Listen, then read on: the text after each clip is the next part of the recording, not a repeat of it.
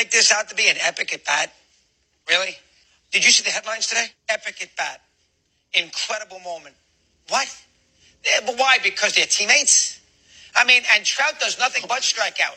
Trout oh struck out twice in the game. He strikes out. You know, everybody talks to me about Trout as DiMaggio.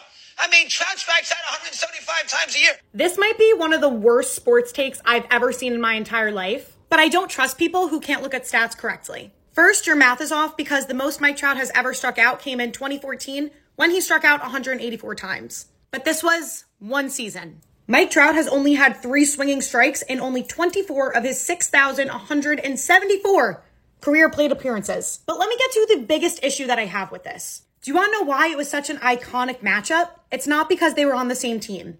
It's because two of the greatest players in all of Major League Baseball were representing their respected countries in an elimination game. And newsflash, the Angels haven't been to the playoffs in quite some time. Case closed.